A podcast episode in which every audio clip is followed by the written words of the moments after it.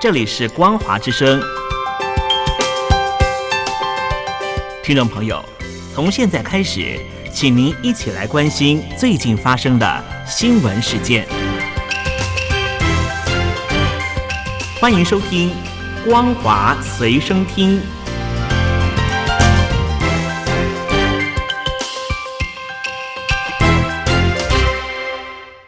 欢迎收听今天的《光华随身听》，我是兰玲。首先带您关心俄乌战争的最新消息。在俄罗斯攻击从乌克兰运出谷物的重要设施后，原本立场中立的土耳其也忍不住发声。土耳其总统埃尔段呼吁俄罗斯总统普廷别让紧张情势升温，但普廷却反而呼吁埃尔段协助俄罗斯将谷物出口到容易缺粮的非洲国家。乌克兰稍早表示，俄罗斯袭击乌克兰南部敖德萨州的港口，锁定用来出口谷物的设施，好几座谷仓和仓库以及一部谷物升降机，因为这波攻击被毁损。联合国和土耳其去年七月促成黑海谷物协议，让原本在俄乌战争下受到影响的乌克兰谷物可以安全外销，但在俄罗斯退出之后，协议跟着终止。接着。乌克兰出口谷物的设施遭到轰炸，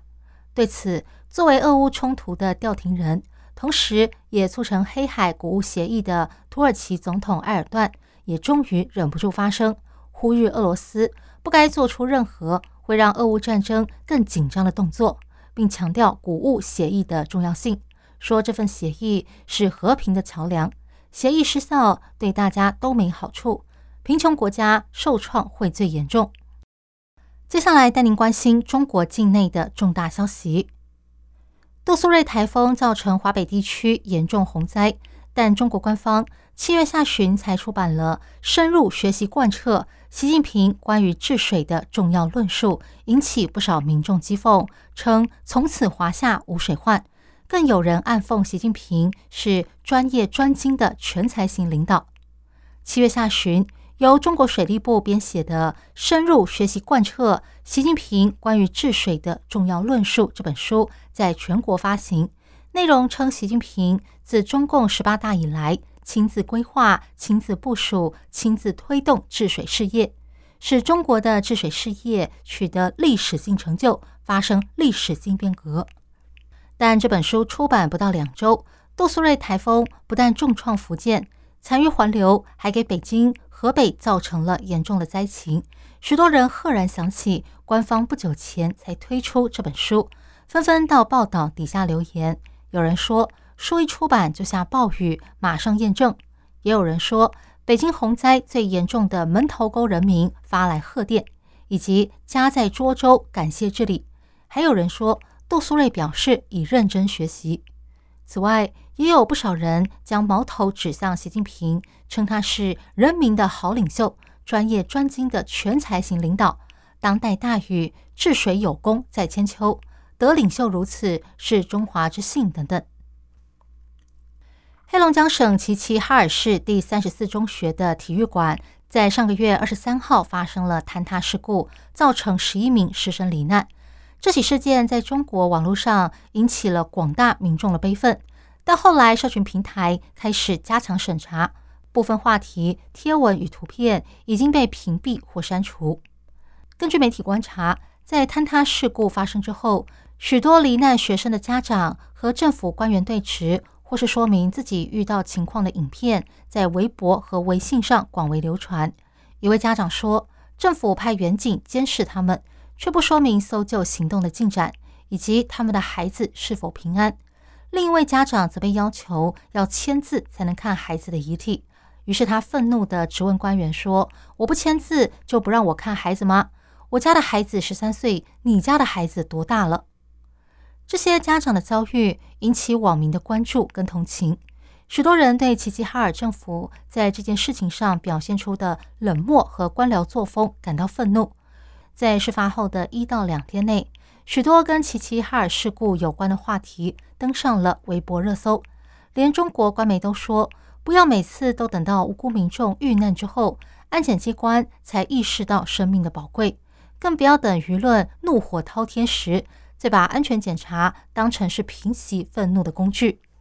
但没多久，跟这起事件有关的讨论逐渐从各大平台上消失。当你搜寻齐齐哈尔三十四中体育馆坍塌，十一人死亡，或者是事故家长怒斥医院不准认尸等话题时，搜寻结果会显示，根据相关法律法规和政策，该话题内容不予呈现等等。如今，这起事件的相关话题已经在微博热搜上完全消失。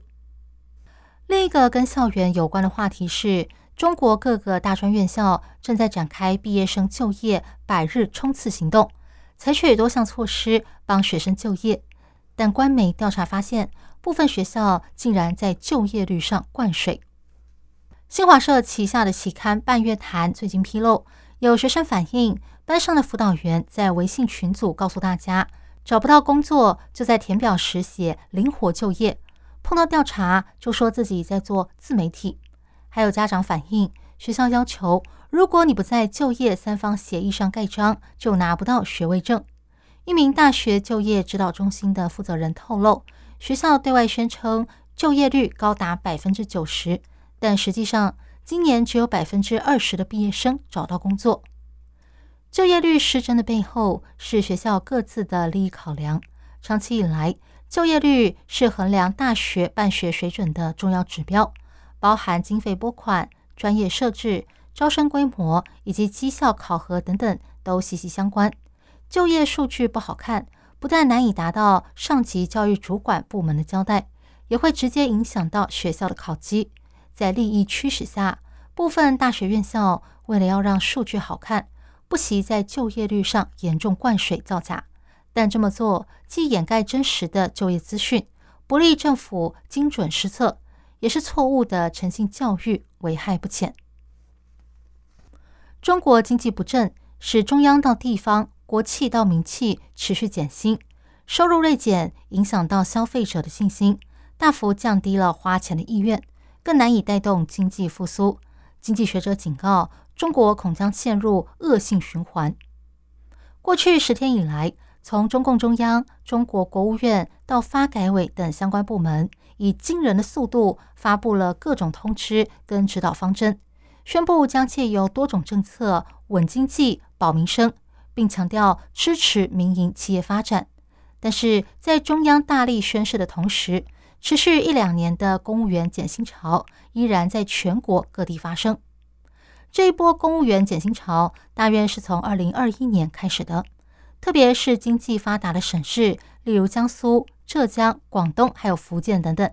一位江苏南通的公务员说：“原本他每个月薪资一万多块，年底有第十三个月的薪资和年终奖金，但从去年开始收入下降。虽然本薪固定，表面上看起来工资没有减少，但是第十三个月的薪资跟奖金被大幅删减。”另外一位河北石家庄的公务员也提到，他们的工资快要发不出来了。过去几年。他的单位是靠借钱来发工资，然而现在都没人可借了，导致一些同事陆续离职。面临减薪压力的不只是公务员，在大环境不景气的情况下，许多民营企业也在减薪。虽然雇主单方面宣布减薪并不合法，但是复杂的薪资计算方式却为雇主提供了动手脚的空间。或者是要求员工在离职跟减薪之间做出选择。市场人士跟经济学家分析，虽然还不清楚今年有多少人面临减薪的压力，但是这种情况已经进一步压迫到本来就已经很脆弱的消费者信心，加速了中国恶性通货紧缩的风险，勒紧裤腰带过日子成为一种普遍的现象。比起花钱消费，一般人更倾向存钱，然后节俭过日子。专家指出，虽然官方发布了政策方针，但是在没有提出具体的实施细节之前，一切都无济于事。中国经济复苏的动力不足，使得民间和国外投资人都失去了信心。以上新闻由兰陵为您编辑播报，感谢您收听今天的光华随身听，我们下次见。